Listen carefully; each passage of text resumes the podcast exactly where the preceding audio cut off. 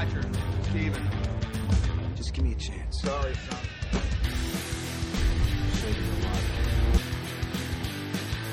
General Patton has said that wars are fought with weapons, but they are won by men.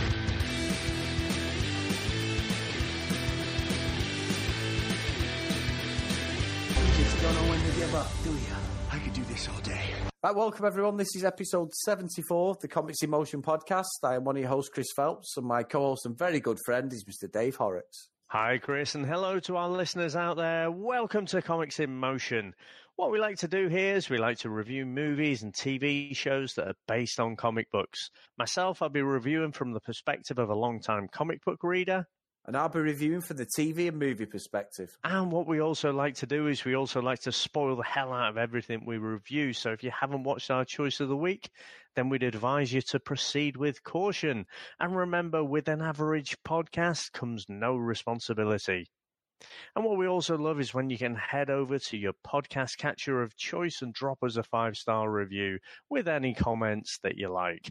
And this really helps us to grow the show and helps us to get out to other listeners. So, Chris, we haven't spoken for a, a little while. How did your charity run go? Very well. The, the, the fundraising went You, tremendous. you were going to say very well then, weren't you? yeah, I, I'm totally lying. The fundraising's gone tremendous. I think we've raised between me. I think I've got about three hundred pound. My sister and brother-in-law's the same. We're trying to get over about a thousand, which is great. Which we raised for the Christie charity-run hospital, which does all the cancer treatment in Manchester. So that's fantastic. But on the negative side, Dave, oh my word, did I struggle? That Captain America suit that I donned for this race, thinking, you know, it can't be any worse than the Batman suit. Oh yeah, well, but basically that suit said "Hold my beer" because uh, it was wool lined with. Now I'm a big guy. I'm like 16 stone. You know, I know I, train and everything. This suit made me look like Johnny Bravo. I look like actually look like Shazam because I ended up with the wider shoulders, wider, massive chest, and what I've already got massive legs, and it was all wool lined. And oh my word! After two k, I set off like a gazelle, and I know I'm not very fast, Dave, but I set off really well. And Not very fast. yeah, did I did I struggle? Did I struggle? Your pace is deceptive. You, you, you're slower than you look. and you can say that you play football with me, And so, yeah, so for our American listeners, listeners, 16 stone is about, it's just over 220 pounds. yeah, it is. Yeah, so it's so it's. Uh, I'm not designed for running, really, I suppose. But oh, Dave, I was a mess, an absolute mess. After about 5k, this is God's honest truth. I'm going to tell you this actually because the guy is actually okay. But we got to the halfway marker and I had loads of water. I was throwing water over me Had The mask had come off at this point. I had the shield in me and I was pouring water down my front. I looked like I had an accident, Dave. You know, I'd literally, I was covered in water. It was so hot. And it wasn't even a sunny day. I can't even put it down to that. Like last year, the Batman suit, it was, it was like nearly 30 degrees. So it wasn't like that. But we get just past the 5k mark and the police are there like right everyone just get on it became like a bit of a dog leg on this corner it was absolutely rammed and you like nearly stopping to walking pace and there's only a bloke on the floor dave getting resuscitated with like oxygen on and i was like oh my word i mean he was a big bloke dave i mean like as in I don't know why he was doing the run. If I'm being completely honest, he looked. They, they basically were giving him sort of partial CPR and everything. But luckily, I can report he's okay. But oh, it was scary because because I was feeling sorry for myself at that point, and I thought, right, you need to put your ideas up, Chris. You know, because this poor guy had obviously done something positive like this, and it just something must have thought dehydration had set in. I don't know, but um, yeah, it was quite scary. But it's funny, Dave, because the mental block of it now is I'm disappointed in my performance. We did it in an hour. And literally, my sister and brother in law had hold of me, pulling me over the line. and they were like, let's all three of us 100 yards. We're going to go for it now. And they kept saying it to me for the last few hundred yards. And honestly, I had nothing left. I mean, an hour's, an hour's reasonable for a 10K, but I can run it without the gear on. I've been running it or I was running it like just 50 minutes, you know, under 50 minutes, Mhm. just over. It just, it just took the, the sail right out of the wind out of my sails. Honestly, I was struggling. I'd run when I was on holiday. I ate really well the meal wise. I was eating a lot of desserts. Now I was swimming every day. I thought oh, I'll be fine here. I'll I'll crack this, and I was really bad. But thankfully, it's all in a good cause. But the, I've got to say, Dave, there's nothing like the last 200 yards where you think I'm not walk, I'm not even moving here. It was like I was on a, a travelator, and like you say, with my electric pace, it was just terrible. So I know exactly what you mean, and and so I went through a period, uh, probably about five or six years ago, of of running a few half marathons. I initially set out to do marathons, and then I realised when I was building up to that that even a half marathon is a long, long way. Yeah, and so I only made it to that far, but every time I got to about 11 miles and that was it. I just i just hit the wall. And you hear people talking about the wall and you just think oh yeah it's like just grit your teeth and get through it. It is not that at all. It's when you're just utterly devoid of anything at all. And you know i used to have people running past me you know at that 11 mile mark and going come on not long now. And you're just like oh go away. Just yeah. leave me alone. I've yeah. got nothing. There's no grit in your teeth and getting through it. Uh, but I do remember at the last one, someone was giving out like sugary sweets, and I, I just couldn't believe it. I had a few of these, and it was like Popeye eating his spinach.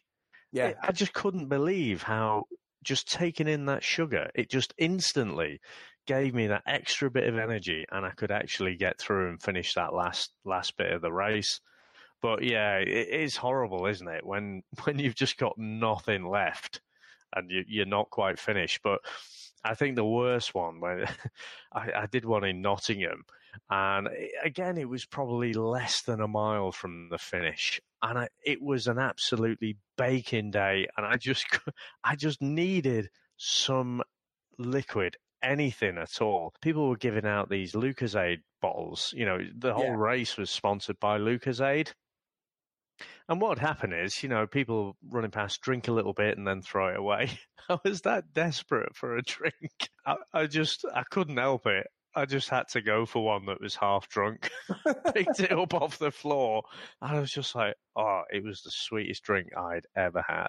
yeah, yeah. No, no. I, you know what, David? Like I say, I only ran half. I see under half what you you've run there, and and genuinely, it's the mind over anything. I mean, you are right about the sweet stuff. Last year there was no water, and I think I mentioned this on the podcast, and we got to nearly at the halfway mark, and I don't know why they decided not to put any water anywhere. Like whereas they've done it the year before, and there was water literally within the first couple of kilometres. It was a nightmare. So they, I went around the corner near Old Trafford, United's ground, and they were giving out jelly babies. And I was like, oh, I'll have a handful of these. And I remember last year having about six of them. Then I was thinking, hang on, I'm getting a bit too, like I'm like I'm sat there watching a movie or something.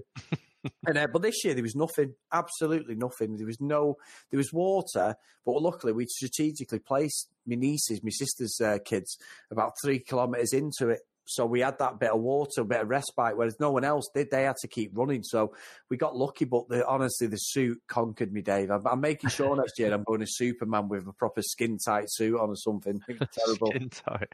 I, I, said to you, you should go as Prince Namor. Yeah.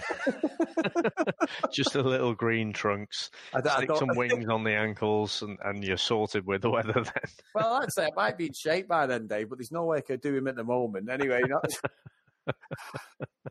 well, well, uh, just uh, in terms of the um, pictures and stuff that you posted up there, what is with the negative panda look? What's that? Well, you've obviously had sunglasses or something and gone out oh, in the sun and oh, fallen asleep. No, so no, you've got no. the whole red face minus where your shades have been. oh no, David, it was terrible. There was a really bad picture. I think Sam put it on Instagram we were by the pool one of the days and it got quite windy. I believe actually in the UK it was actually warmer. So we're by the pool, we got burnt and everything. It was about 20 odd degrees and it was windy. So I had like, I had like a pork pie straw hat on your proper holiday English hat on with a pair of aviators. And I, I, don't know what someone was talking and I was like, oh, I just want to chill out. And I put my hat down when me, me pushed my glasses down. So I ended up looking like a Deirdre Barlow glasses on and, and some big massive trilby hat on. I looked terrible on. I mean, we were in the restaurant. This is God's issue. We're in the restaurant and Sam's talking to me and I'm talking to her dead serious and we're just chatting away. And she's facing me and Joe's to the left and Sam was crying down. I mean, proper tears down her face, and I, I couldn't understand what she was laughing at. like, what are you laughing at? And then she took a picture of my face, and I was like, oh my god, you know. Like, was awful, honestly, but we had a great time. So it's all uh. I'm just editing the vlog at the moment, actually, the holiday vlog for the family. I've got the first one on YouTube, so um, I'm hoping to have four or five parts of that out this week. That's good. That's good. No, it's genuinely really good to catch up with you again because obviously we recorded the last week's episode, the Hulk, ahead of time because we we knew you were off. Um, so you know we haven't caught up for a little bit. So genuinely good to speak to you again. But you know what the definition of dedication is, Chris? Yep. So I'm away at the minute. I'm in Amsterdam. I'm only here for a, a one full night and you know it's it's generally known as the Venice of the North Amsterdam. There's lots to do here, lots of vices and whatever. And what am I doing? I'm sat in the hotel room talking to you and recording the podcast. so, oh, that's dedication. Is the definition of dedication. yeah. and then also, Dave, sorry to cut, leading into our next subject, I do applaud you, by the way, my friend, is let's talk about the dedication of watching eight series of Game of Thrones. Now, it's been the end episode over the last 24 hours. And someone you've read the books over and over. I think you you hold it in more high esteem than me. We've discussed it previously a couple of episodes ago. What did you think, Dave, of the actual final series and episode, especially? And we're going to spoil it, guys. So as always, if you don't want to hear it, you haven't watched it, please turn off or fast forward. Three, two, one, go, Dave. I have defended this last season consistently, but I know there's been a lot of negative comments about it. People signing petitions as they do, you know, about, you know, the, whole series should be rewritten. And definitely since season five, when we've gone r- truly off book, the pace has gone up exponentially to the end point. Now, I haven't really, it hasn't jarred with me as much as it has with other people because you feel that pace change. You know, before when people had to send a raven and people in different parts of Westeros and Essos, they didn't know what was going on. You felt that disconnected, um, you felt that disconnected feeling. you can't feel a feeling, can you? Depends where you are. You're in the right place if you can, Dave. But can't think what the word is. But anyway, you had that sense that everywhere wasn't connected by social media and things that happened in one part of Westeros people didn't know about in a different part of Westeros. And then, you know, a maester would get a raven and then there'd be some murmurings and then you'd see the ripples of that communication. And so that's why characters like Va- Varys, yeah, Varys would uh, be so important as that master of whisperers. But this last episode, I have to say, was was a bit of a disappointment you know, and, and again, I, I know that people's anger has been going up and up as the season's gone on, but it was just a bit underwhelming. And I don't think it was a terrible episode. I think the cinematography was great. I think the music was great. I think the acting was good. But just the story, the writing, I just don't think was great. And and there's lots of logic leaps. So again, I'll, I'll emphasize on the spoilers. There's some things that just don't add up. You know, the way Jon kills Daenerys at the end there, it, it, it just didn't add up. And Drogon, the big old dragon there, there's no way that he wouldn't turn Jon Snow into a tiny little crisp after no. he's just killed his mum. No, no way. And there's also Grey Worm, you know, utter bloodthirsty, trained from, you know, being a young kid, trained to be an assassin. There's no way he wouldn't have killed Tyrion and Jon Snow. And why are you letting Tyrion give his lawyer's wrap up speech when he's on trial. I know, and then he says who the the king is, doesn't he? Yeah, it's like I mean, it's, it's, like uh, you know, and and I think it should be Bran, and everyone's like, hmm, good point, good point, and then he's on trial. I What are you doing? Yeah, I, I've got to say, Dave, I agree, and I know you're a lot more passionate about the series than me. I, I, it's something I've stuck with from the start. I said to you that I fell off, come back in, caught up, but I thought this episode was absolute nonsense. You could see last week what was going to go on with Jon and Daenerys a million times. She just went full 180 on a character from the whole eight series, and. What was the point of saying who Jon Snow was? And he could have been the the ruler of the seven, you know, the Iron Throne. And then basically they just went, in fact, Jon, you're a nobody. See ya. And they just sent him back to where he came from. He was just he was just the born the bastard. Yeah, I, I, I, I don't know. I mean, you know, he he killed Daenerys, Yeah. but he was the rightful heir to the throne.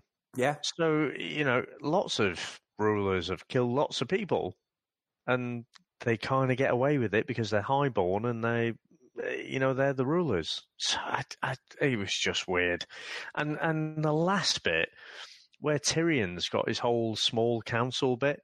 You know, and everyone's having Yeah. a bit of a laugh and a bit of a joke, and he's resetting the chairs, you know, before everyone come in. It felt like a an episode of Police Squad. You know, Yeah. I was just uh, and Bronn's making jokes, and I just expected, you know, everyone to share a laugh, and it's a freeze frame, and then in comes the music. You know, in comes a bit of seventies close off music. It it was just, I don't know, it was, it was just a bit bizarre. Well, did you? uh, Well, the only thing I'd get, which is a, is a bit of a link and a reach for us, is what about Arya's Batman bit, Dave? The Val Kilmer bit where she's getting all her gear ready to go on the crusade across the west bit, which where there isn't a map. Did, did you get that when she was she was getting Well- a telescope and clicking it in like like Val Kilmer did? It was, yeah. we didn't get the the gratuitous Val Kilmer butt shot.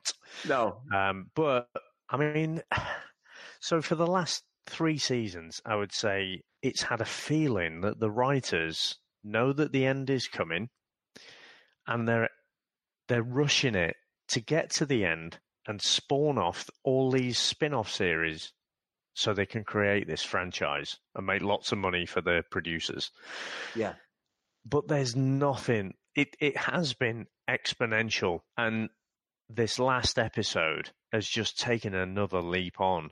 And so the whole Arya thing, where she's going west, you know, she's gonna go to whatever the equivalent of the US is. You know, she's the equivalent of Christopher Columbus. She's gonna go across there. And then you got Jon Snow. Clearly, he's not going to take the black. He's going to disappear over the other side of the wall and disappear off with the wildlings, possibly to become the king beyond the wall.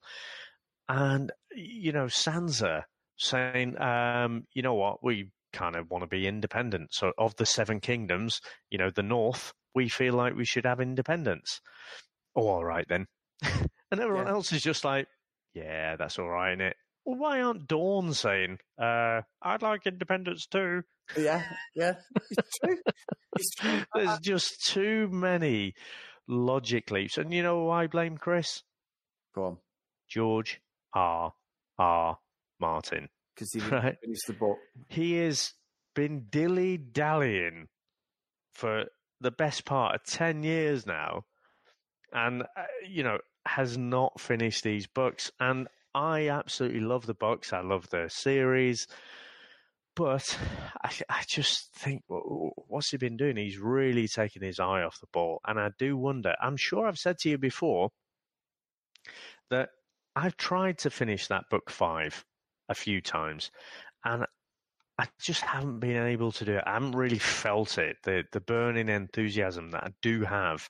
Certainly for the first three, four, I wondered a little bit. Five, it just dropped off.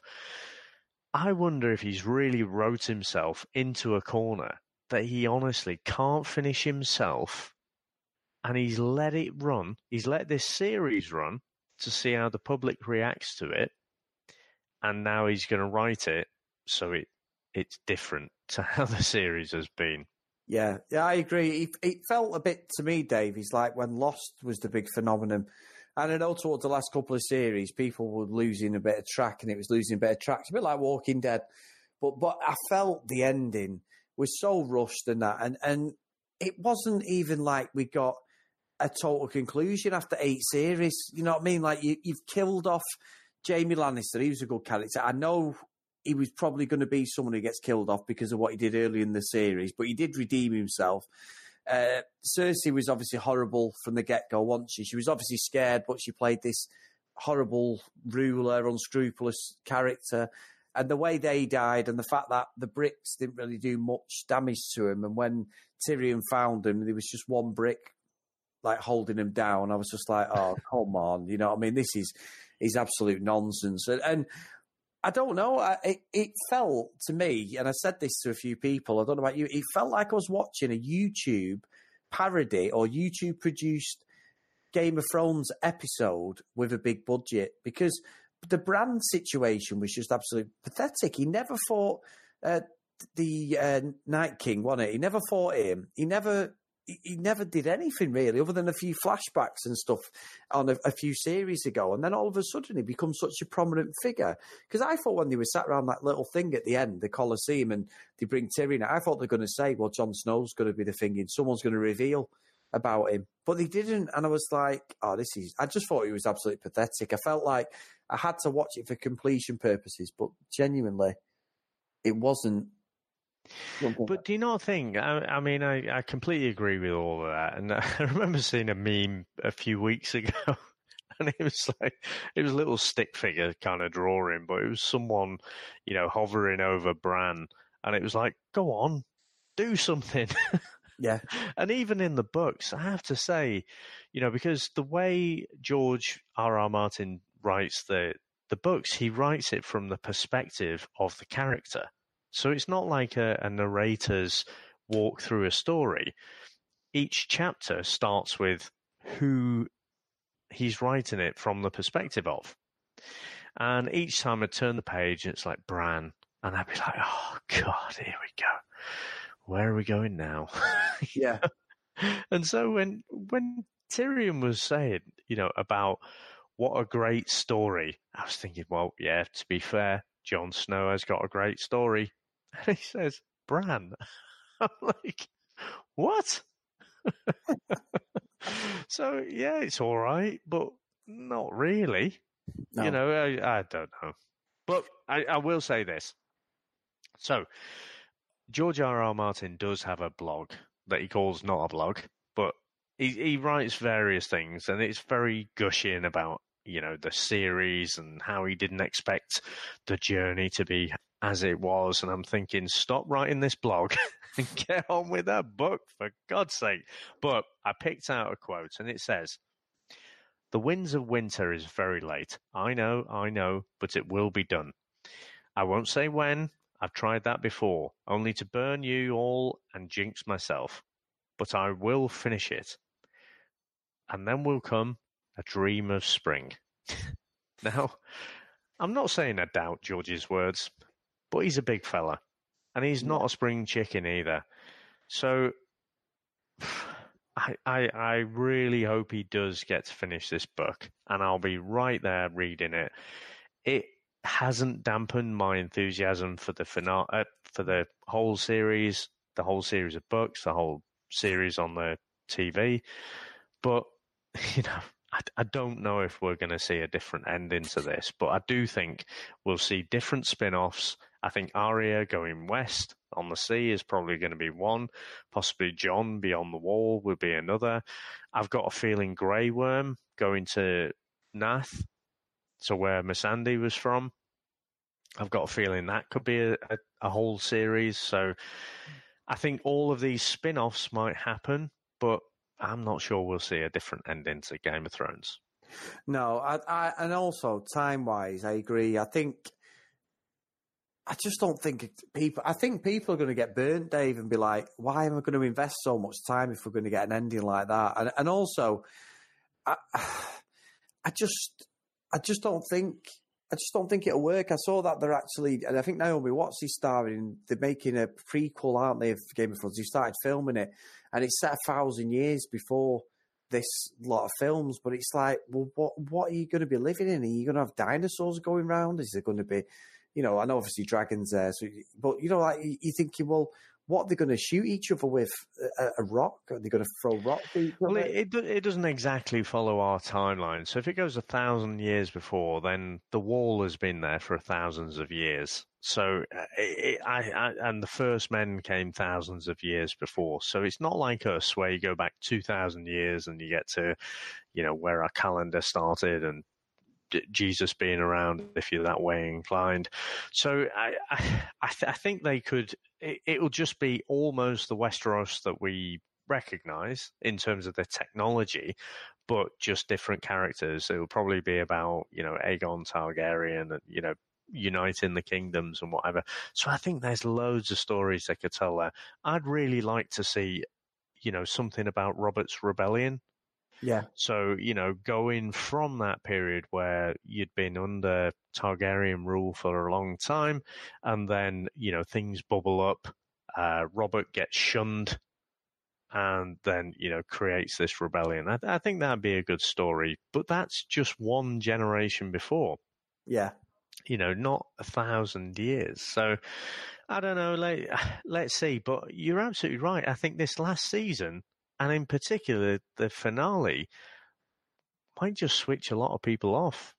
Yeah, I, I do. I, when Jon was talking to Arya and stuff, and he was like, you know, she's crying and all this, I, I had no, I didn't feel anything. I just was like, go on then, finish, because we know that. When, I just, I'd had enough. I was like, well, it's not gripping me. It's not like I'm, I'm emotionally attached. You know what I mean? You get Captain America and Sam saying on your left, and I'm gone like a little baby. But this was just absolute nonsense. Coincidentally, Dave, I did have two guys tap me on the shoulder when I was running in the race, saying "Cap on your left." So I was quite happy. Oh, really? Yeah.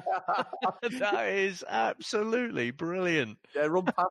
They were running past me when they said it, by the way. But yeah, well, that goes without saying. Only two. Uh, carry on, must been Yeah. mostly DC fans. oh, I do. I, I do have to say. So we we we'll go off Game of Thrones now, but but again, you know, I'm sure the internet. I it was funny because the the directors are obviously going from Game of Thrones straight to direct Star Wars, so they've managed to toxify. You know the Game of Thrones fan base and and jump into an equally toxic at the minute fan base of Star Wars. So we'll we'll see how that goes. But um, I can't remember was it last episode or the episode before that. I was saying that I thought that maybe uh, there was a hint in Endgame, and, and it wasn't just me. I'd, I'd read this on the internet somewhere that there was a hint at Namor, the the Submariner. Um, from Endgame, and apparently Kevin Feige, you know, who's been the architect of this whole Infinity Saga, has shot that down. Said no, yeah, it's nothing to do with Namor. So I, I'm a little bit gutted at that. I would love to see Namor, the Prince, the Prince Mariner, the Yeah. Submariner in the uh, uh, in the Marvel universe at some point. But apparently that's that's not going to happen. I, I tell you what, I did notice though. Apparently, I thought Endgame was going to be the closure to this Infinity Saga, yeah. and it's not. It's going to be it's going to be Spider Man. What this homecoming one? Uh, far from home. Sorry. Far From Home, yeah, yeah. So apparently that is going to be, you know, the full stop on the Infinity Saga. Which I, I'd literally heard that this week, and I was like, oh, all right then, fair enough. I didn't, I didn't know that. That's just random as heck, that isn't it? Yeah, it does say. I, I thought this was going to be, you know, the the start of the next next series. So, um, but yeah, I mean, uh, uh, let's see. But uh, the only other thing I've got to say, Chris. So after our Hulk episode, it did twing, twing, if twing is a word, Yep. And I should say twing a few more twinging times. Ping. What was the right word? Pluck. I don't know. It did spark something off in me Yeah. that you know I just went back to that original Hulk series and I thought, you know what, I've got to watch a little bit more of that. And so, you know, got that whole first series on Amazon Prime, started working my way through it, and by God, it is gloriously awful. the acting, I don't know if we're we're probably not going to have time because there's so much stuff to go through, but it is a wonderful capsule of the 70s and you know it's so sexist. It just eh, the acting's awful the special effects are something else. I mean in one episode you've got the hulk wrestling with this bear and initially, it's David Banner wrestling with the bear, but you can see when it's the stuntman, you know, who's obviously one of these bear handler types because you can't ever see David's uh, or you know Bill Bixby's face. But when it when you can see Bill Bixby, it's clearly like a stuffed animal. Oh my god! and then when it, when we get the Lou Ferrigno Hulk, he's kind of wrestling with the bear again, very clearly a man in a suit, but then he just throws him. And it's just like throwing a teddy bear. it's just brilliant. It is just honestly, I, I I can't recommend it enough. it is well worth going back and watching. And you know, for for us when we're signing our online petitions because we're not happy about how a story's gone, just think about, you know, 30, 40 years ago, this was the kind of fantasy that we were subjected to. Yeah, I've got to watch that actually because I said to you I am going to watch the first series. It's on Amazon, isn't it? As we said, so it is well worth a watch. Yeah, I will. I will. I will promise you, I will watch it. I definitely will watch it. So, so Dave, it's that time again of the show. What are we going to review? And have you got some comic book background, please? Well, as you were running as Captain America in the charity race, and a very noble cause it is, uh, all for the Christie Hospital, um, look after cancer patients and whatever, then there's only one thing we could really do, and that is to go back to Captain America First Avenger. Now, Captain America was created by Joe Simon and Jack Kirby, and it first appeared in Captain America Comics number one, cover date March 1941 though on the stands it was available to buy in December 1940. This was almost exactly one year before the attack on Pearl Harbor, which led to the US formally joining World War II, which I thought was fairly interesting. There's obviously a lot of sentiment, you know, um, from the American public before, you know, America got involved in the war. Now, this was published by Timely Comics, which was a predecessor to Marvel. So even though Marvel only came into existence in the 1960s, Cap is one of its golden age characters. Now, Joe Simon had created the original sketch and wrote at the bottom of his sketch, Super American. But he gave the following quote in his autobiography No, it didn't work. There were too many supers around. Captain America had a good sound to it. There weren't a lot of captains in comics. It was an easy it was as easy as that. The boy companion was simply named Bucky, after my friend Bucky Pearson, a star in our high school basketball team. Joe had been tasked by timely publisher Martin Goodman to create a solo series as soon as possible. In order to meet the deadline, Joe was thinking to draft an artist or artists to help his regular creative partner, Jack Kirby. But Kirby insisted he could meet his deadline on his own, and so Joe relented and Jack met all of his deadlines to get the issues out with all of the pencils being his own. That first issue sold nearly a million copies and became very popular right from the start. Though there were some negative responses too, and the creative team had various threatening letters and hate mail. Don't know why I'm laughing at that bit. Imagine if Twitter was available then. now, Captain America wasn't the first patriotically themed superhero, though. MLJ who would go on to become Archie Comics, had created a character called the Shield, and they complained that Cap's shield too closely resembled, resembled the chess symbol for their character. So for issue two, Martin Goodman had Kirby and, and Simon create a distinctive round shield that's the one that we know today a little mention on the MLJ Shield character's origin. So he was a chemist called Joe Higgins, and his father had been working on a formula for super strength, which the Germans were after, and his father was killed by a saboteur called Hans Fritz. Is there a more stereotypical German name you could get than that? I'm not. I'm not that sure. Now, Joe completes his father's work and he uses the formula on himself to become the Shield. Now, we'll be kind and say that Captain America was influenced by the Shield character, but as we've seen in some of our previous episodes, that does seem a little bit too close to the to the mark, doesn't it? To not be a straight copy. Speaking of which, old Stanley Lieber, who'd later be, go on to become known as Stan Lee, wrote a filler story in Captain America Comics issue 3 in which the shield was used as a throw in and return in weapon. Post war, and as the public's appetite for superheroes declined, so did Cap's sales, and the final issue of Captain America Comics 73 was published in 1949. Now, he did make a brief comeback in 1953 and 54, but this was pretty much short lived and was cancelled soon after. However, under Marvel, we're now into Marvel Comics era. In 1963, Stan Lee and Jack Kirby brought him back in a Human Torch story in Strange Tales 114, and it was just a teaser story to gauge to see if fans were interested in the return of Captain America. Now, according to Stan Lee, the fan response was very enthusiastic, and he brought him back in Avengers number four in 1964, which explained that he'd fallen into the sea in a prototype aeroplane near the end of the war and had been in suspended animation since, helped on by that super soldier serum.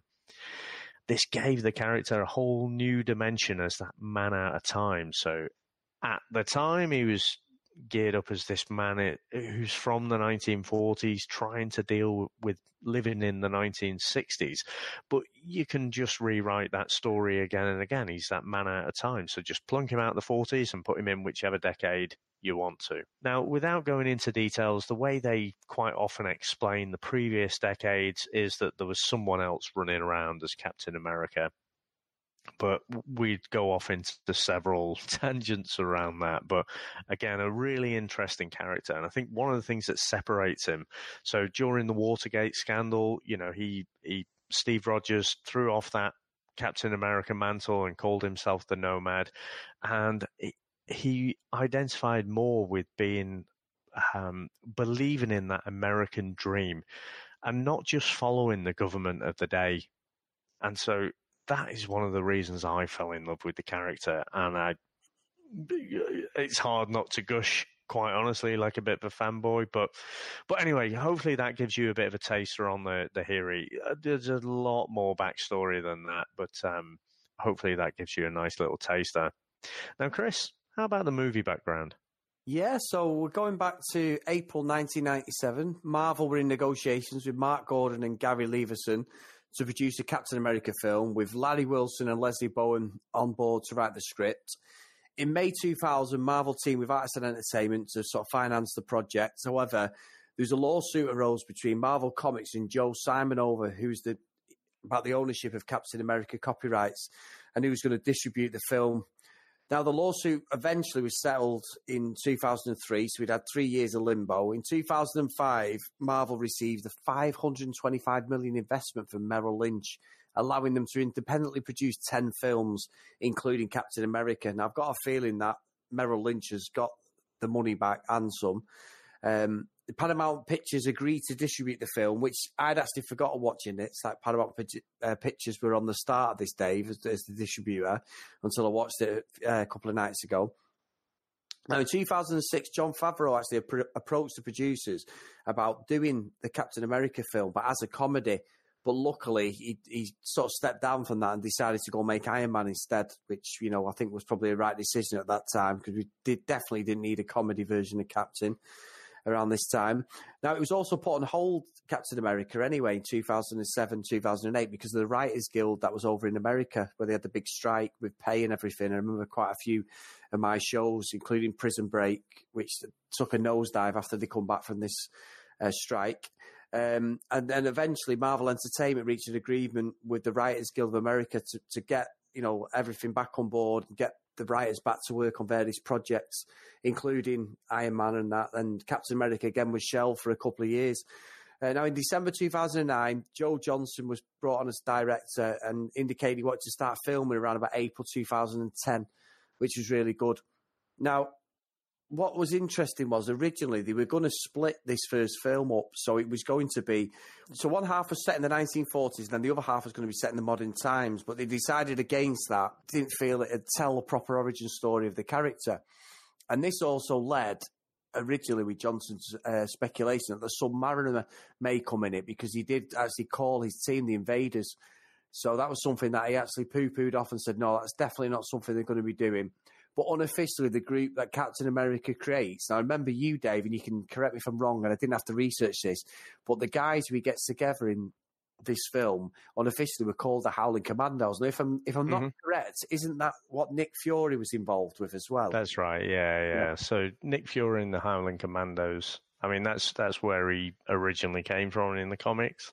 Ah, right, okay. Because I remember you mentioned that on the, the Nick Fury episode and said that's where Captain America crossed over with Nick Fury, didn't he? And that's where the connection was. So that was just something I, I picked up on, Dave. So you are rubbing off on me with this comic book stuff, definitely. Now, up for the part of Captain America was Ryan uh, Phillippe, which I think around about 2007, 2008, he was probably his powers, and John Krasinski as well. Uh, but luckily, they obviously give it to Chris Evans, which is great. Now, Sebastian Stan was also up for the role of Captain America, but they decided to cast him as Bucky Barnes, as we all know. Now, now location-wise, and I can see this within the film, watching it again. It, a lot of the locations are actually based around England, and especially in the northwest. Now, the Northern Quarter in Manchester, which is used for quite a lot of films, before Captain America, we had Alfie 2004 with Jude Law, we had Sherlock Holmes, Robert Downey Jr., Jude Law. They shot quite a few things there because of the period location. They wanted to create the Lower East Side of Manhattan, and they also used the Stanley Dock area Liverpool as well, which is really good. Um, now, I, I could see this more and more watching the initial car chase in this when Steve chases after the um, Hydra agent who's took like the sort of serum and that, and I could definitely see it was Manchester. And obviously they've used the Northern Quarter again quite recently, filming the new Jared Leto. Oh, what was it called, Dave? The the Marvel film that he's making, Oh, Morbius. Morbius. That's exactly where they filmed that as well. Uh, which uh, for some reason the, the buildings just look like New York. It's something that, and it's cheaper to film there. So uh, obviously with the Batman stuff we've seen in the past, they've used England. So not not to disrupt your flow, but I, I remember when we were talking about the Morbius being filmed, and and I'd said about Captain America being shot a lot in Manchester, basically because it looks like an old rundown hellhole. Um, Now, now, little, little cheeky dig there. no, no. So- no, but just the the Yeah. old buildings, it lends itself, um, and probably it's just cheaper than shutting down, you know, the bits of New York that look older.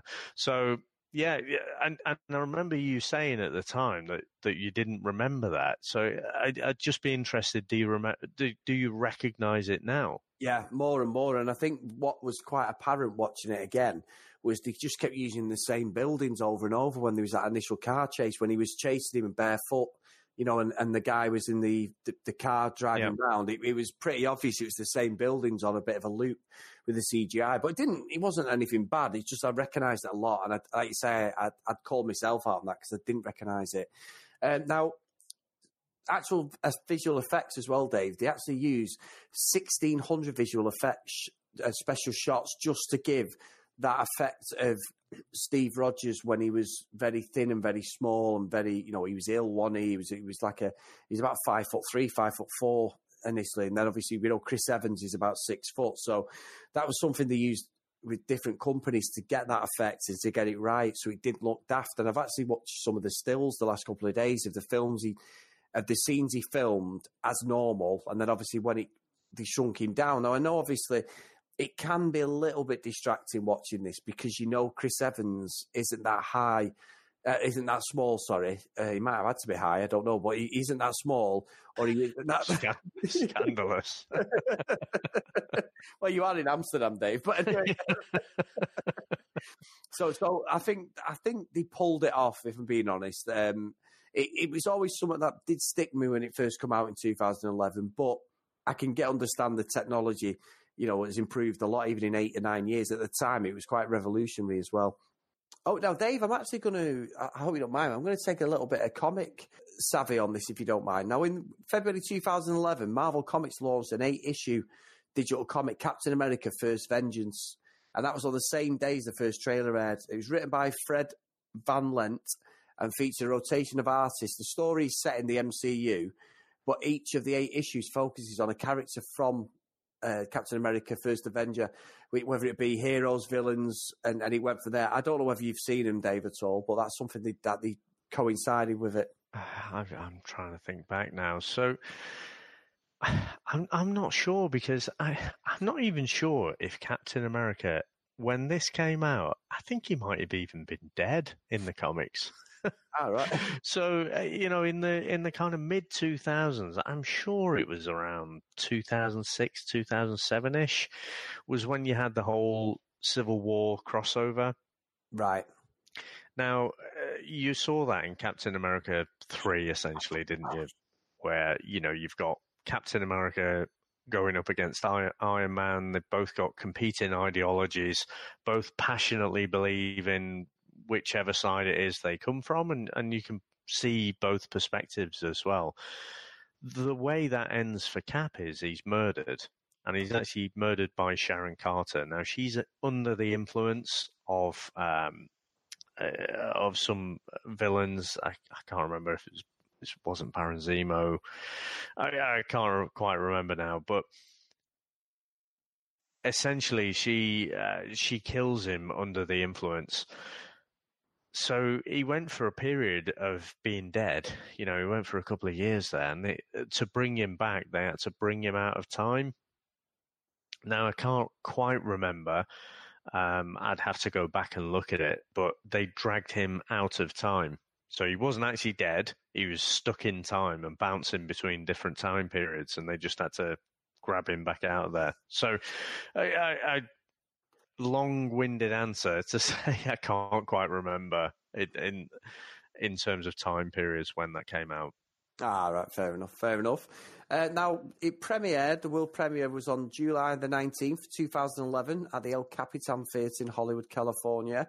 Now, Paramount actually opted and give the option to different countries to change the title of the film to just The First Avenger. Many international distributors chose to keep Captain America there because uh, Paramount were worried that it may have some inf- influence with it saying Captain America on some of the political and world issues with the you know US, especially with Russia, South Korea, and Ukraine. Um, now they the only countries that did change it to the first Avenger for obvious reasons. All other uh, places kept it as Captain America, which is good.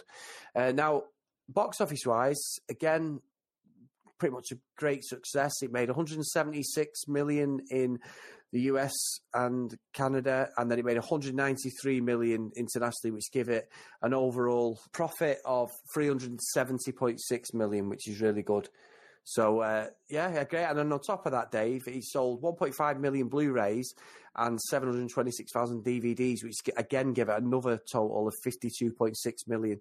So it was a success, and when we know from this, obviously we'd have Iron Man before that, and I think four was just about to be released as well around the same time. Now on Rotten Tomatoes, it's at eighty percent with an average user rating of basically seven out of ten. That's off two hundred and sixty-four reviews.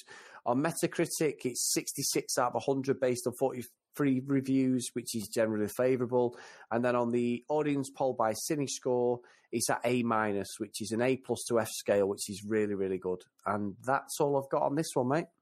Those are pretty good scores. Now, I, am sure I've said to you in the past, and, and I said a few weeks ago after Endgame, that I genuinely think that the Captain America trilogy might just be my favourite trilogy ever because I think everyone is an absolute belter. But I have heard a lot of negative things about, you know, particularly the the first Avenger. You know, people say, "Oh, well, these origin movies they're just a bit slow," and I, I remember thinking, I like, what are you on about? Now, put my cards on the table. I love the Captain America character. I'm also very interested in uh, World War Two and World War One, so you know, I'm a I'm an amateur academic student, if you like. I, am just very interested in what led up to that, and you know, probably that's why I'm so interested in Game of Thrones. You know, if you look at that's a fantasy thing, but if you look at you know certainly what led up to World War One.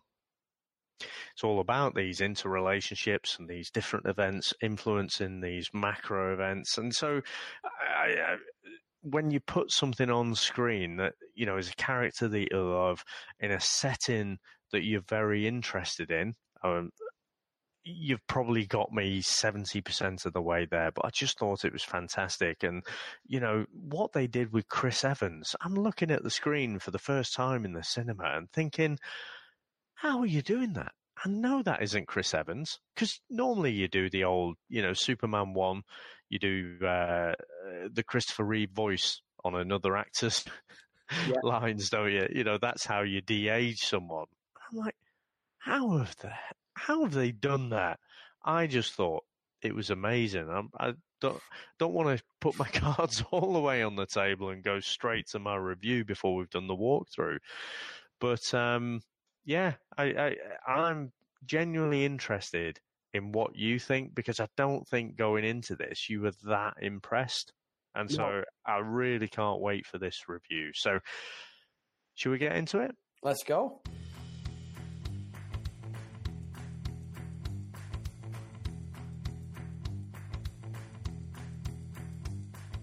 Okay, so we've obviously split into three parts as always.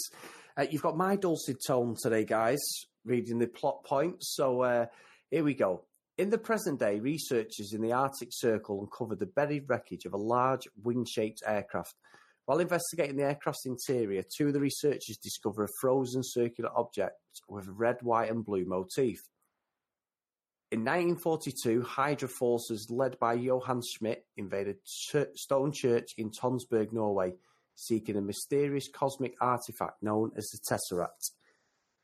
In 1943, New York City resident Steve Rogers is once again rejected for military duty on the battlefields of World War II, despite making multiple attempts at different enlistment offices due to his frail physical appearance and numerous health issues.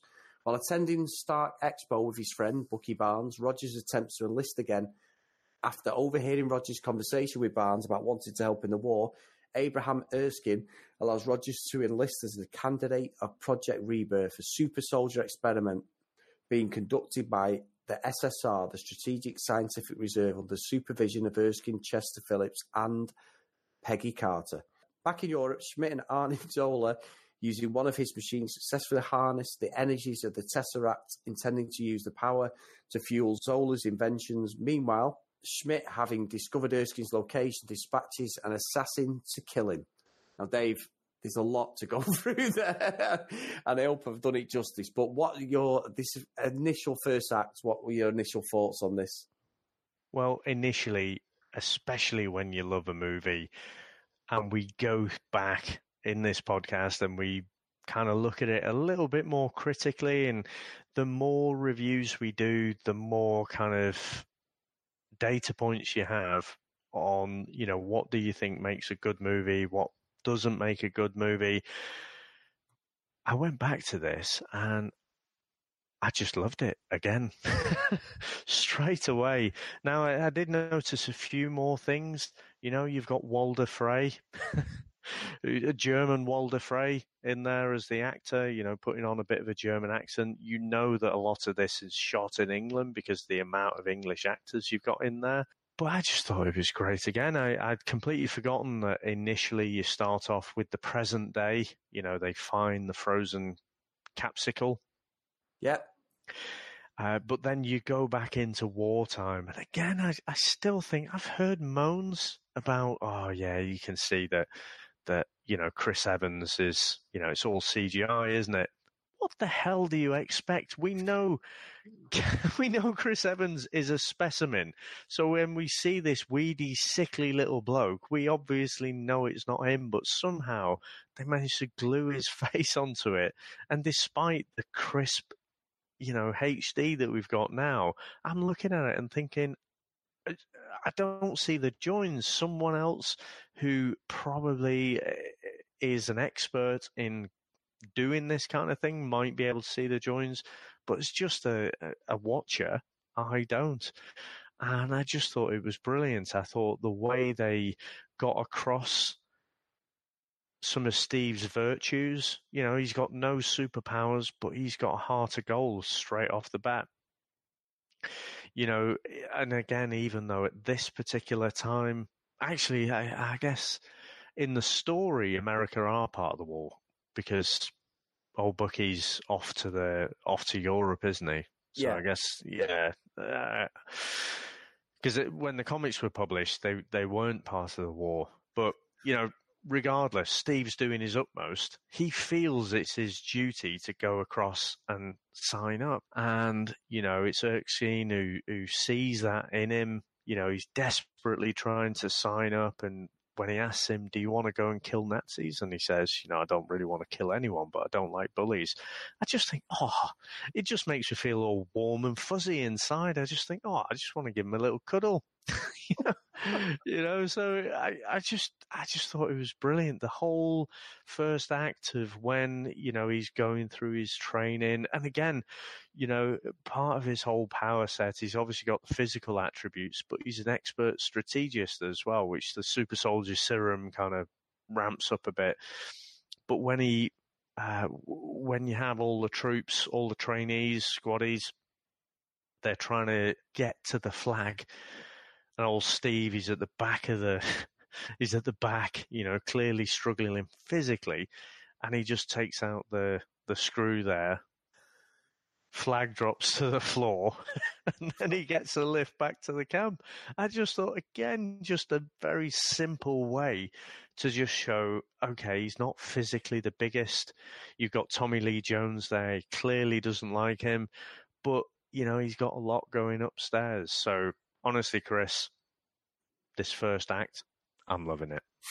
Well, I've got to say, Dave, did you, have you probably seen it? I've, I've not trying to um, say an Easter egg that's probably been out for years. Obviously, it's been out since 2011. But did you see the guy who calls through when he's finding the shield at the start? It was Phil Coulson, wasn't it?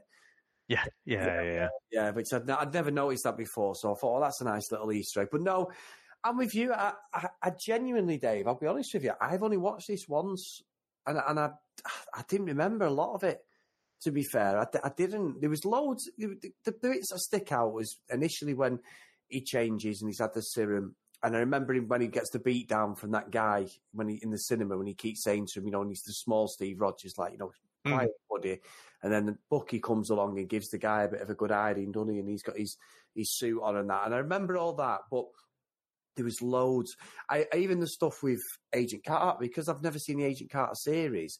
I never realised properly until these last couple of Avengers, even the Civil War and that, and I've seen them, is is how important she was to him as such. I know it sounds daft that day because he's so integral part of Steve Rogers and his whole story arc of the MCU. But yeah, I, I agree. I, I, I, was pleasantly surprised. I, I, didn't think it was a bad film because I, would never thought that. I've always thought it was a, a cracking uh, film and a great origin story. But watching it again, and even though it's eight years old, there was no, no, point did I think, oh God, that looks a bit jarring. Like I say, the only thing for me is I know like it might be slightly different to you is yeah, I agree, Chris Evans, the CGI is fantastic, but because you know it's him and it's CGI, I know it sounds daft, but he's not done like a Christian Bale. Obviously, he can't shrink six or seven inches, but he's not done a Christian Bale and gone all, you know, uh, what's it called? The the uh, the, the, the, machinist or whatever it's called uh, or whatever that's called. Oh, crikey! Yeah, yeah, yeah. You know what I mean? Oh, sorry. I, I, no, and and to be fair, his body transformation in the machinist absolutely phenomenal. Yeah. I thought you were going to call out Christian Bale from Batman Begins, where he basically grows his hair a little bit and says, "Oh yeah, I'm just back from college, Alfred." yeah, yeah, yeah, yeah. I'm 48, but I've got like I've just called my hair forward. No, oh, no, Henry Cavill, yeah. who's, who's, supposed to be, you know, an equal age, you know, yeah. seeing his dad, you know, Kevin Costner die, and he's also uh, just clearly 30 or something. Yeah, yeah. I mean, it's amazing what you can do with just a bit of uh, combing your hair forward there. I might have a go at that, Dave. I might as well look about 30.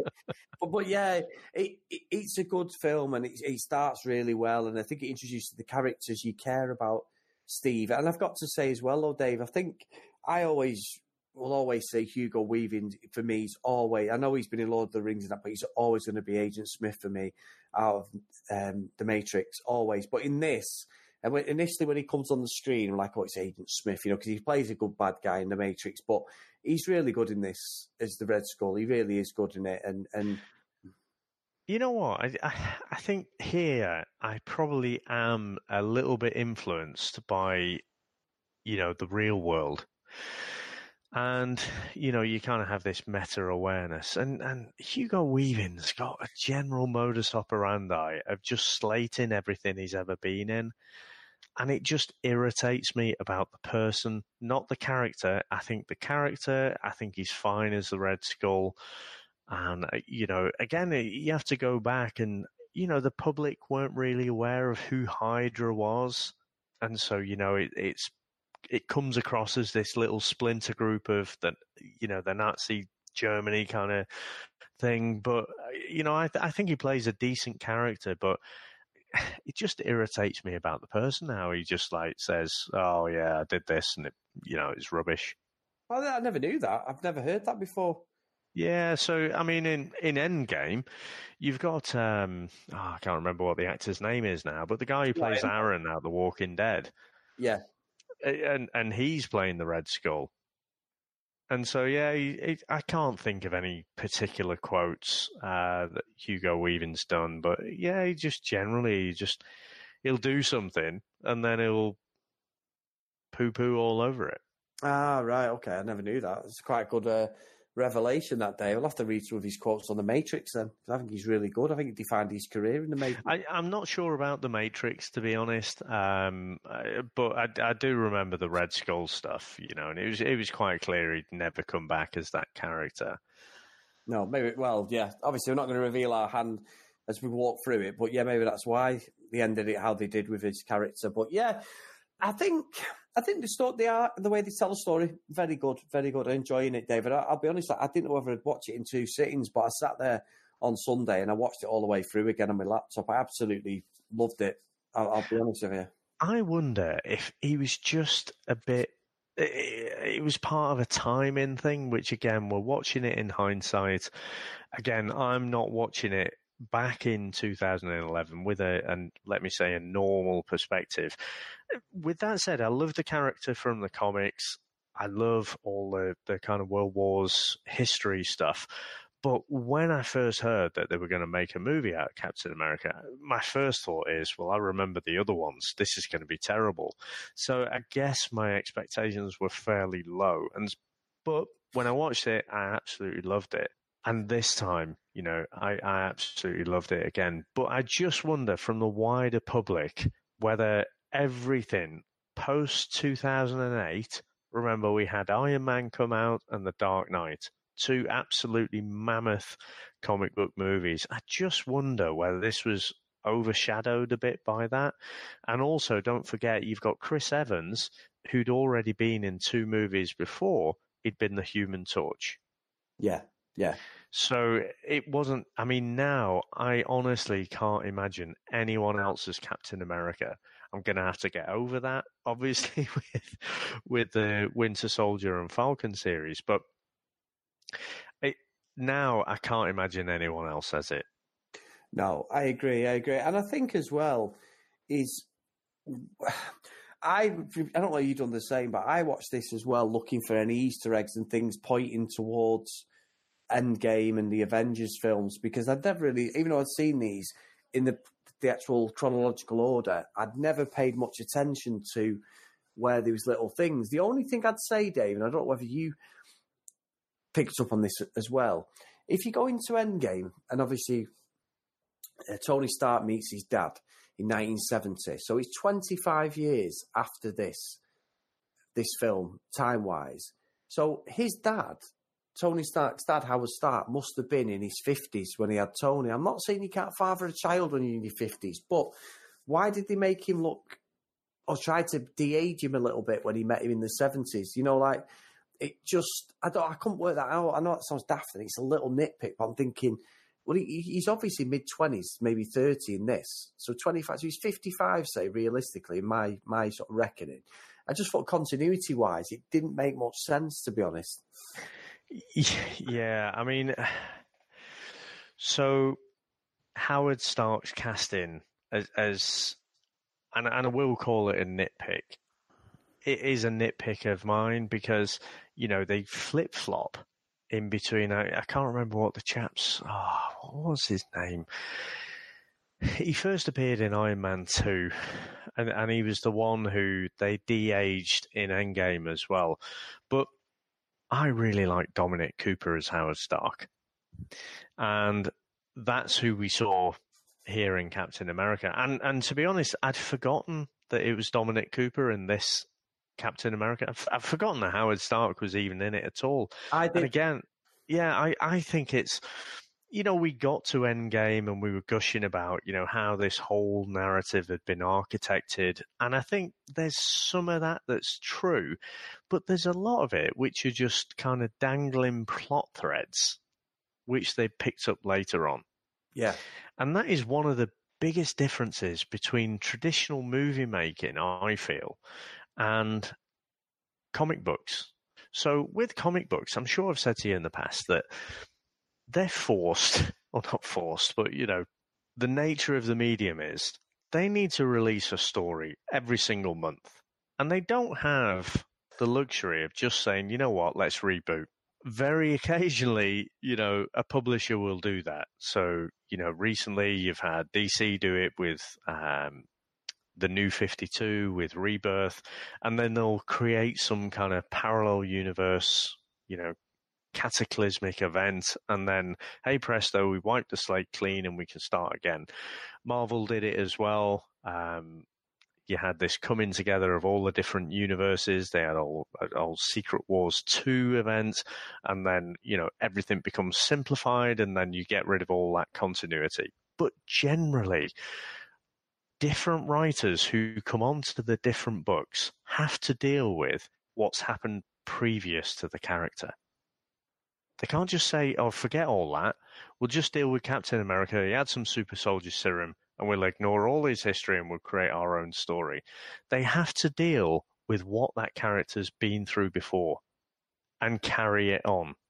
Yeah. And so that's what I think, if anything, the Marvel Cinematic Universe has done quite well. If I compare it to the X Men universe, that didn't even keep continuity with itself. And again, I don't think the MCU is perfect and without its plot holes, but I do think they dangle these plot threads and then are able to pick it up and say, okay, given where we are, where do we continue that on from?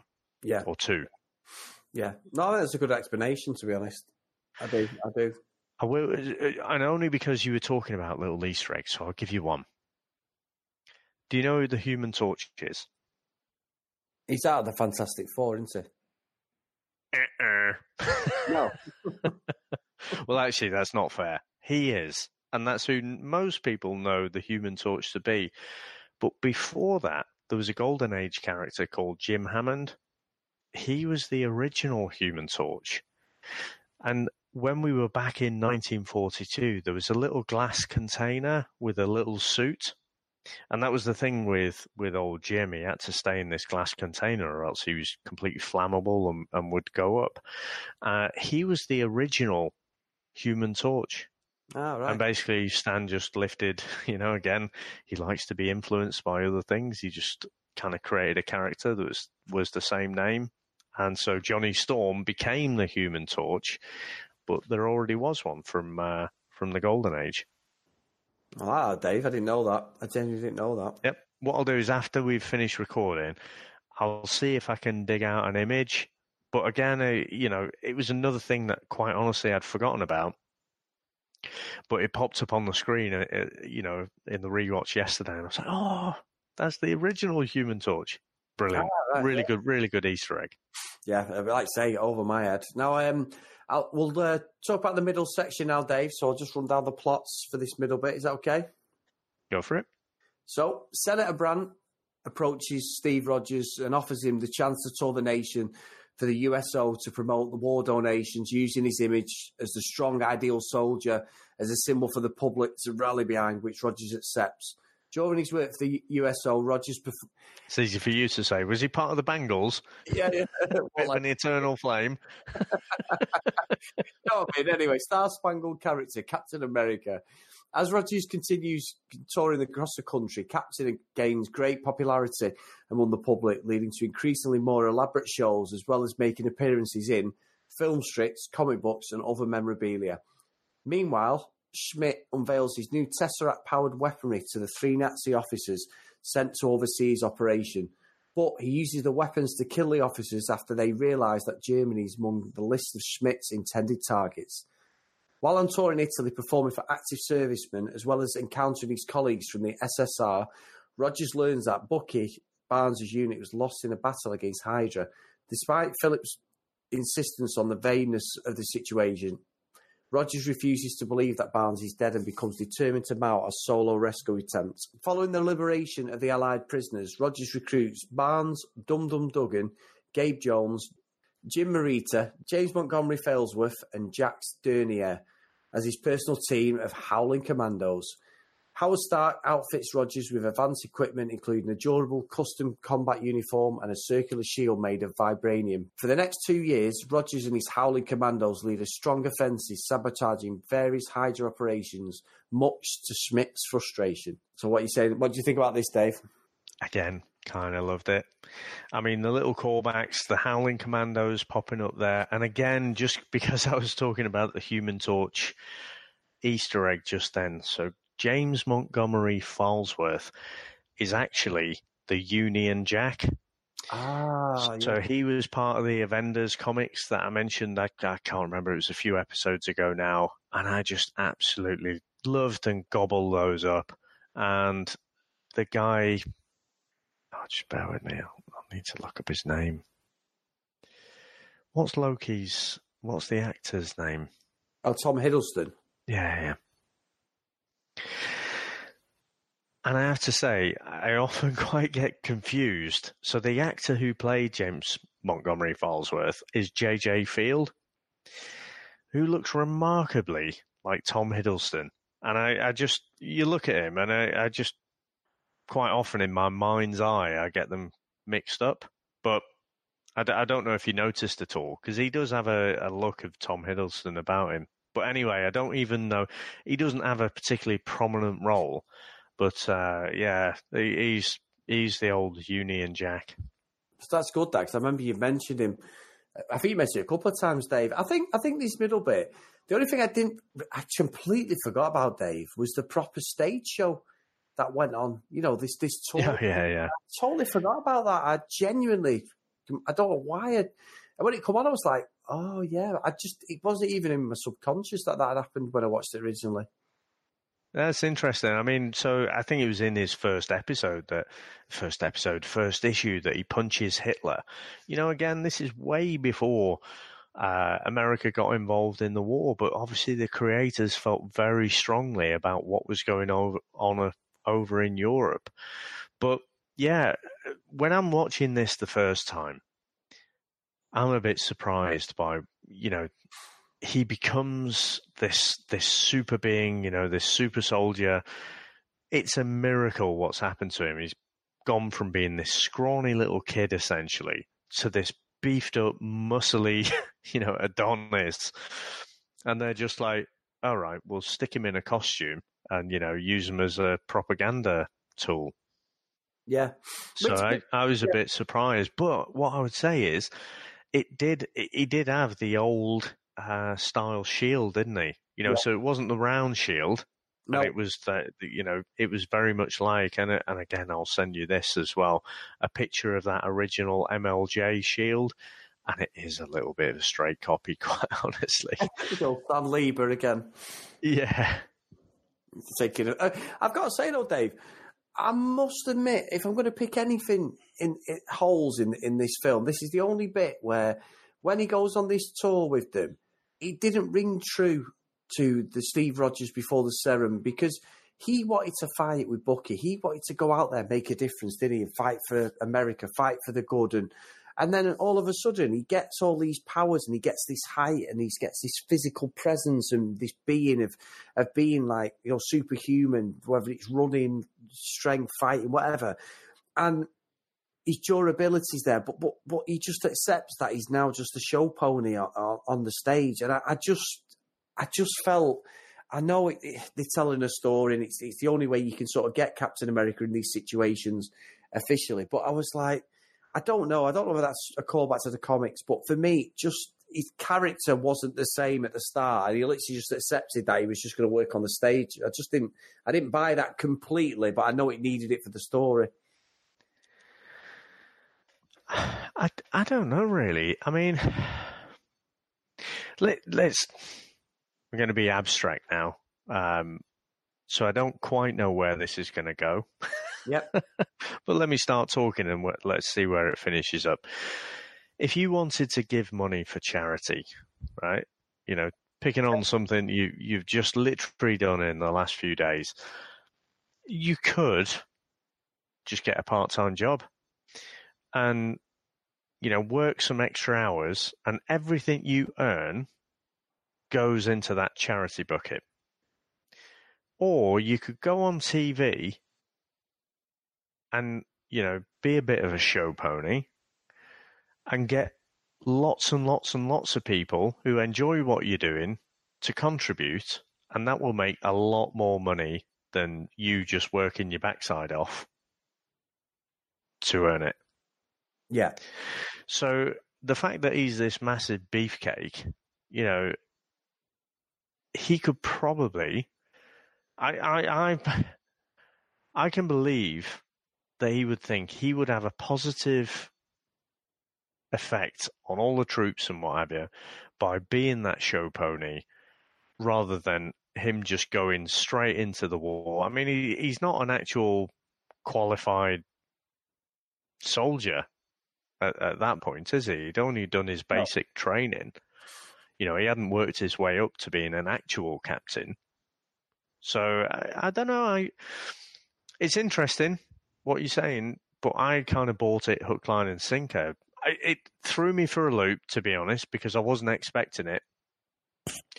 But I, I think, yeah, I think I could buy it that you know someone could convince him because he, he's not like a, a cynical, you know, millennial. No, oh. he's all he cares about is, you know, doing the best that he can for his country. And if someone was to influence him and say, well, doing the best for your country is helping keep up the morale for our troops, then I think he'd do it. Yeah, yeah, you could be right. You could be right.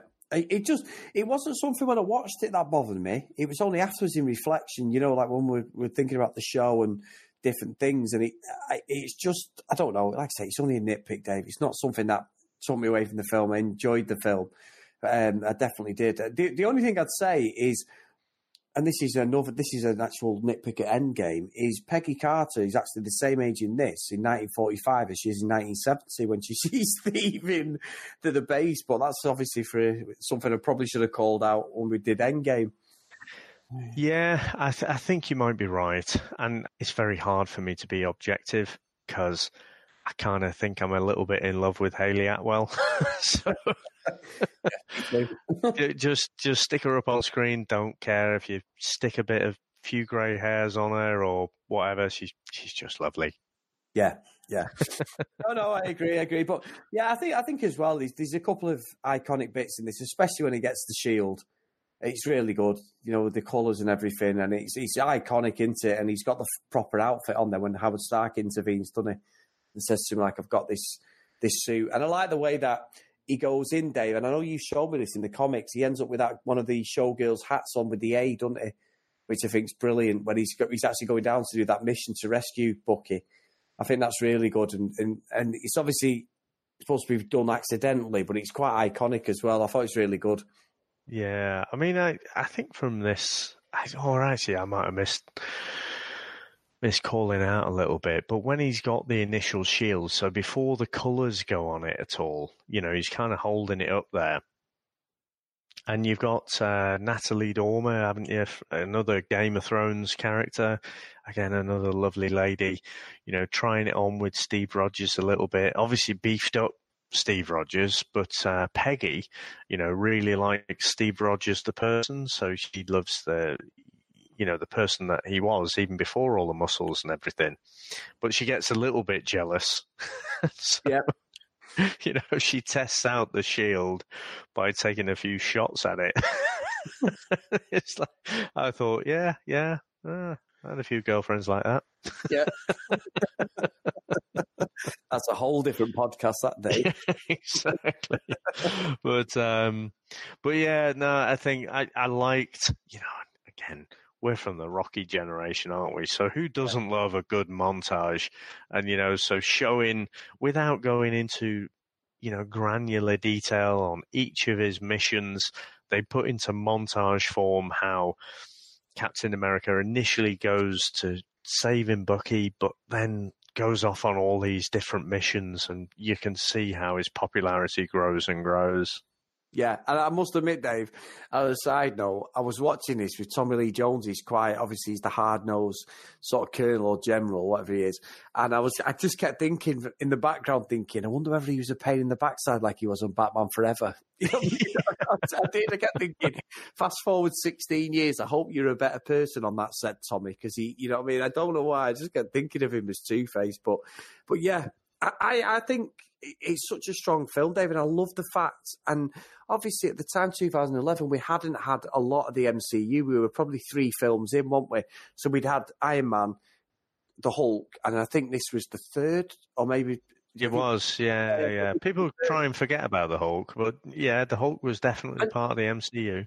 And just on a side note as well, sorry to go for the tangent, I watched the Hulk the 2008 Ed Norton one, and I actually have always enjoyed that film. I've watched it probably about 15 times, and I watched it again on the plane while I was going on holiday, and I still love it, Dave. I, I still, as much as I love Mark Ruffalo, that Hulk is what I wanted against Thanos in Endgame. That's I it's my only nitpick, but that's still a great film. That definitely. So, um, yeah, really. and even like the Ang Lee one as well, Dave, in parts, I've got to say. So The Ang Lee? Is that, is that the sister of Ang Lee? Angly, yeah. even, yeah. A-N-G. Yeah. You like that one? I struggle with that one. we will have to do that at some point, but... Yeah, I, am not, not brilliantly, but I can watch it. I think Nick Nolte does me editing in it, but I can watch it and enjoy there's, it. There's some really comic book style shots in there you know, it is it is one of the most comic booky type movies, but I, it's, it's just fundamentally boring. Yeah. but no, we'll we'll go into more detail uh, when we tackle those. No, obviously. So, uh, shall we go into the final part then, Dave? Let's do it. In 1945, the team later assaults a train carrying Zola Rogers and Barnes engage in a fight with the soldiers on the train, during which Barnes falls from the train to his apparent death, while Jones locates Zola on the train and captures him. Using information extracted from Zola, the final Hydra stronghold is located, and Rogers leads an attack to stop Schmidt from using weapons of mass destruction on the United States. Rogers climbs aboard the Valkyrie, Hydra's massive aircraft bomber, as it takes off.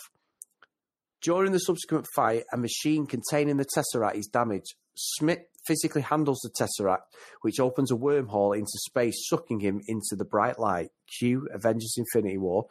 The Q falls to the floor, burning through the plane and falling into the ocean. Seeing no way to land the plane without risk of detonating its weapons, Rogers instead crashes it onto the Arctic shelf while making a sorrowful goodbye to Carter, making a promise to take her dancing. Again, Q Endgame Dave, making a promise to take her dancing, knowing he would never be able to make the date. Stark later recovers the Tesseract for the ocean floor, but he's unable to locate Rogers' body or Schmidt's aircraft. Rogers awakens in a 1940 style hospital room. He flees outside into what is revealed to be a present day Times Square, where Nick Fury tells him he has been asleep for nearly 70 years. Stunned by this revelation, Rogers' only response is that he had to had a date. Uh, Rogers' only response is that he had a date and that's pretty much the third act, Dave. So uh, I know there's a lot there, and there's a lot of stuff going on in the background as well, other than the plot points. But what did you think of the end bit then? Well, uh, we'll go a little bit backwards. So just picking on the last bit that you said there about, I, I love that bit where he just wakes up and he's kind of in that 1940s setting, but he's listening to the radio and again, he's very tuned in to his environment. And again, it's just a little clue that, all right, he's, he's obviously, again, it's Chris Evans, he's beefcake. You know, we know he's got the physical attributes, but he's not stupid. You know, he's very perceptive about his environment. And so he's listening to the radio. And the fact that, you know, they happen to pick a game that he was at probably got beat up at as well. Um, you know, and he's just he, he, he can see through the facade. And I just thought it was brilliant. And you know, he runs out, and you see that. I mean, who doesn't love Times Square? Uh, you know, such an iconic setting, isn't it? And so, yeah, I, I, love that last little bit. Again, says a lot about the character, and then again, you know, that he is that man out of time. Yeah, I agree. I do agree. And also, the girl who they got dressed up, she is like a Peggy Carter lookalike, isn't she, as well? Which is a bit bizarre. I don't know what, what.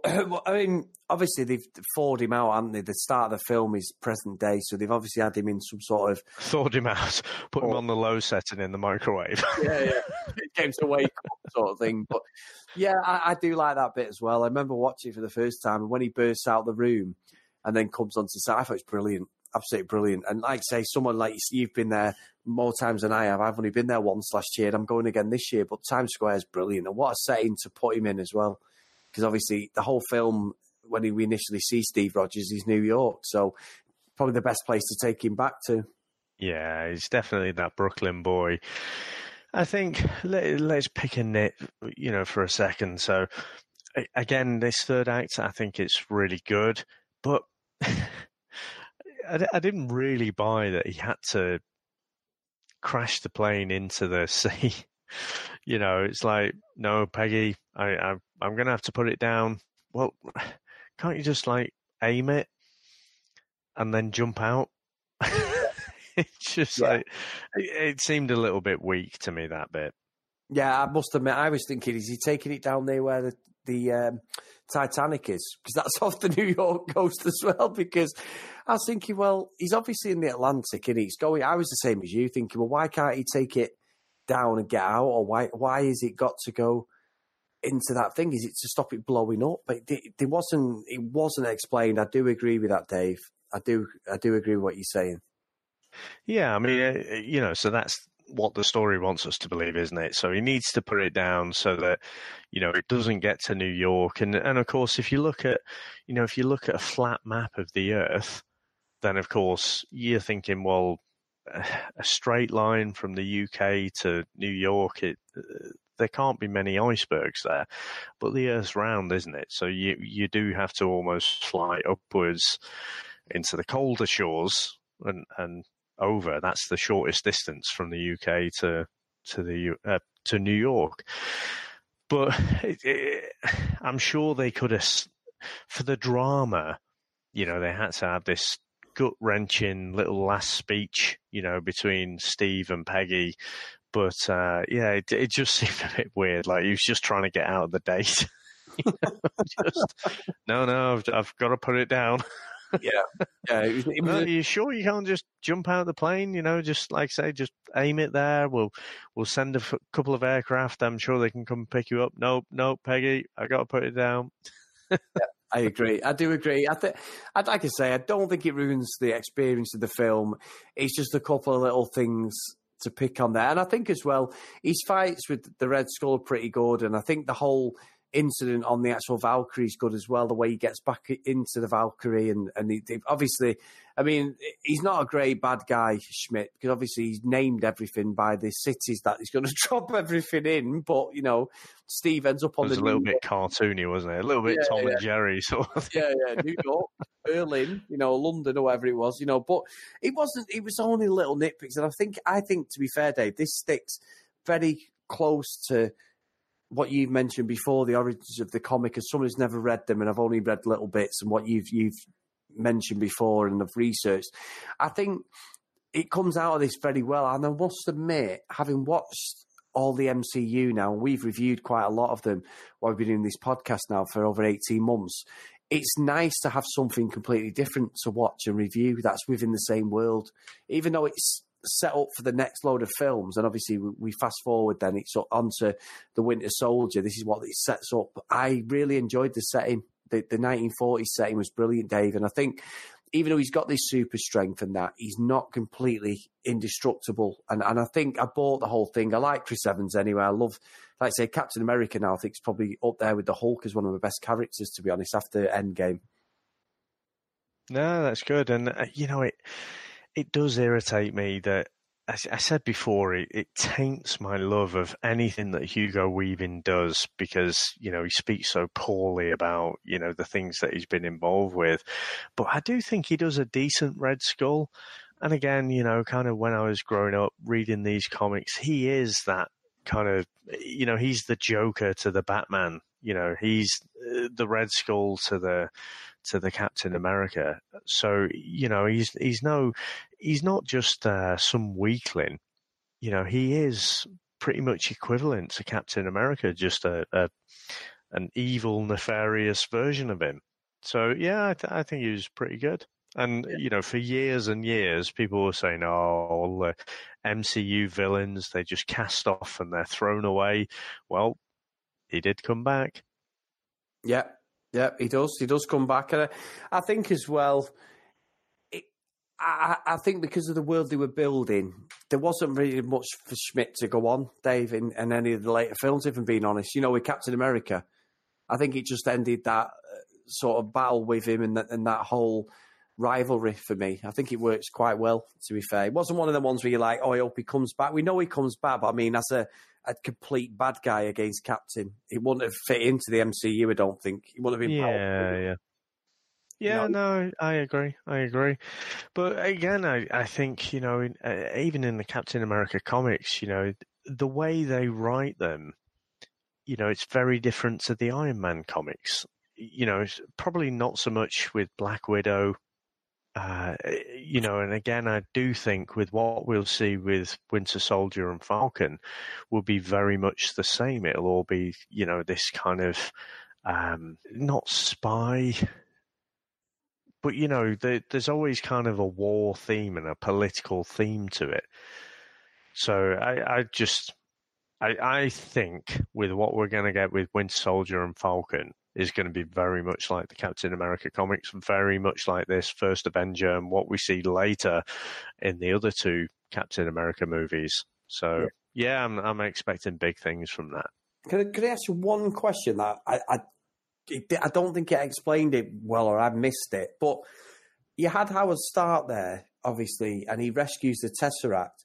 What was the reasoning behind the fact that he could? I know he said they couldn't see anything, but how the heck did it take like all them years for him to find Steve and the aircraft? I couldn't work out what he was, how the logical explanation of that. Magic. Just a lot it, it didn't make much sense, to be honest, if I'm being completely. No, I mean, and it doesn't. Oh, oh, well, you could global warming, Chris. yeah. So the glaciers are moving, and so you know things bubble to the top that weren't that near the surface before. I went into the comics before, so basically it was it was a decline in popularity. So as the 1940s came to an end, people got bored of superheroes. And it wasn't until, you know, really, I, I, it wasn't purely Marvel, but definitely that Silver Age. You know, Marvel were at the forefront and people were really interested in superheroes again. So you had the the Fantastic Four, Spider Man, Hulk came out, the Avengers, and it was in that Avengers Four comic where they resurrected. Or, or not resurrected, but they defrosted Captain America and brought him back. And he had that angle that he was that man out of time. But you can keep replaying that same beat again and again, can't you? Yeah. So whichever decade it is, oh, you've just defrosted Captain America. You've just you've just found him again. Uh, and he's this man in the 1940s, and he's in the 90s, or he's in the 2000s, or he's in the 2010s. So there's no real logic to it, but it's just whenever you need it to happen. Oh yeah, I've just found Captain America. Yeah, this World War II icon. No, very good, very good, Dave. That's a good explanation. To be fair, um, now, shall we go into? Oh, just before we go to our review score, Dave. One thing as well is obviously we get the post-credit scene, don't we? Where Cap is whacking the punch bag.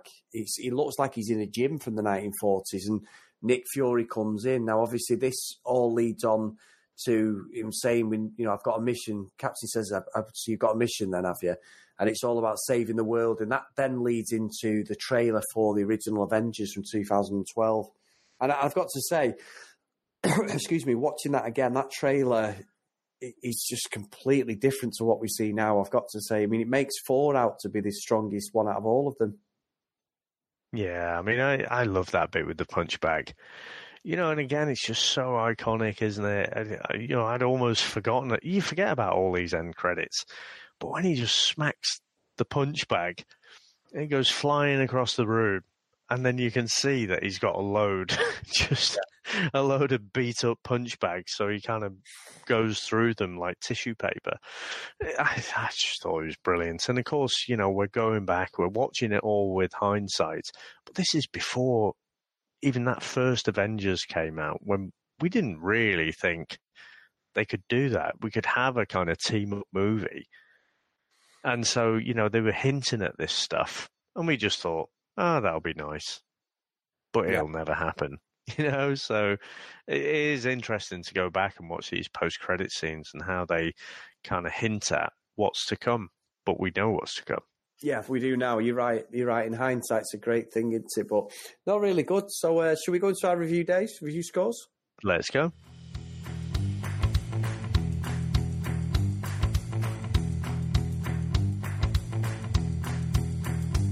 Dave, I haven't got a clue this week who is who. So. Well, I think I've probably been the worst poker player in the world. So I think you should go first this week.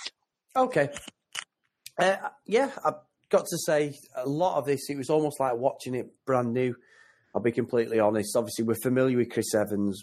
You know, I'm a massive Marvel fan these days, more than, well, probably I'd say Endgame is, is up there with the Batman Begins. It's better than them for me. It's my favourite film ever. So we're totally familiarised with the Marvel MCU.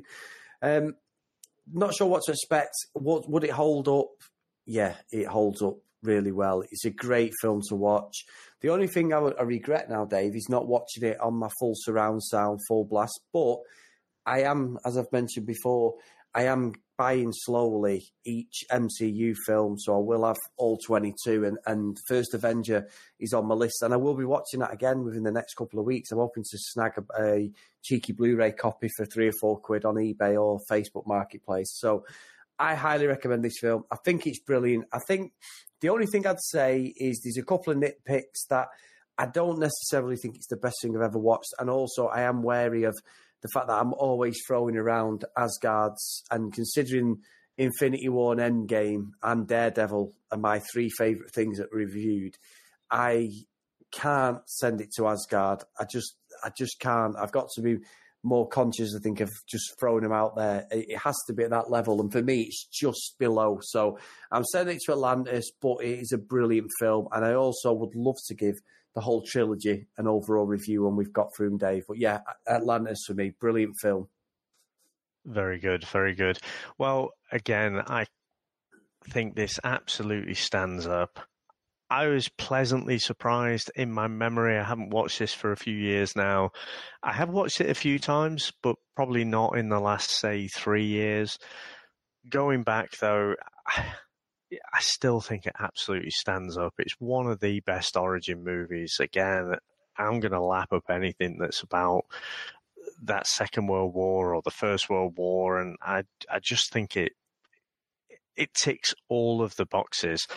A little bit like yourself, though. It's hard not to downgrade almost everything. So we've had Infinity War and Endgame now, which have set the bar pretty high.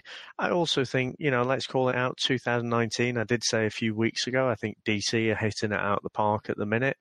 I think Shazam was really good. I know you didn't quite feel the same, but from my perspective, it was the best thing DC have or DC slash Warner Brothers have done in recent years. I think Doom Patrol on the TV side has been phenomenal. So you know, there's a lot that I'm absolutely loving. you know, so if we'd have reviewed this possibly back in pre episode 50, I think I would have sent this to Asgard.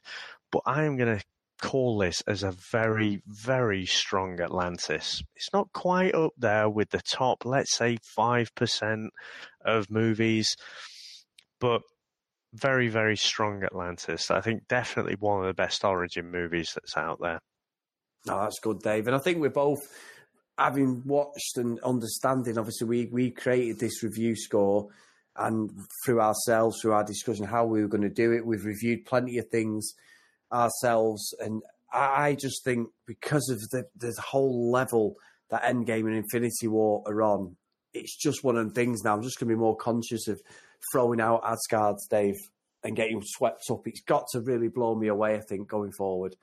And uh, I'm sort of calling myself out for what we've reviewed in the past. I'm not saying that it's not right because that's how I felt at the time. But now I think there's, there's a real direction and what's clear for both of us on the podcast and what, what we feel about and how it should get that Asgard score off us. Yeah, yeah.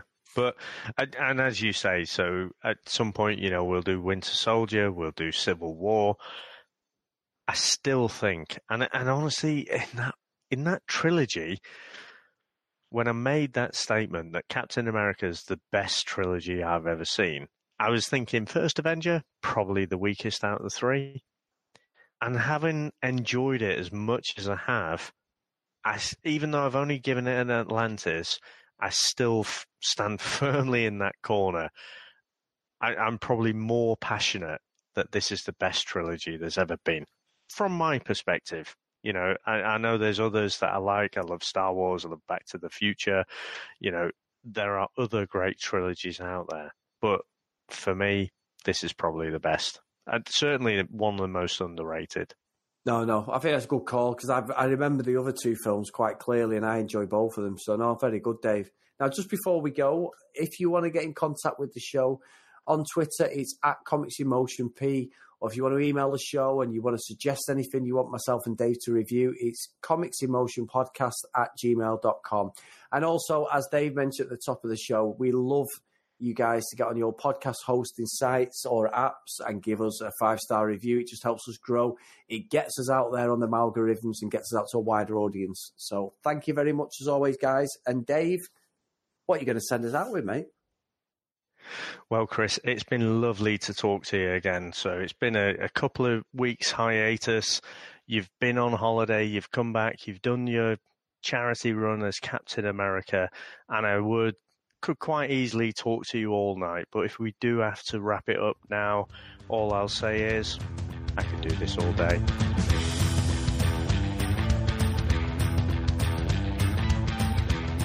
Create the greatest army in history. I should be going with you. The background is to the war. But every army begins with one man. Five tries in five different cities. I can offer you a challenge. He will be the first in a new breed of super soldiers. I don't know if I can do this.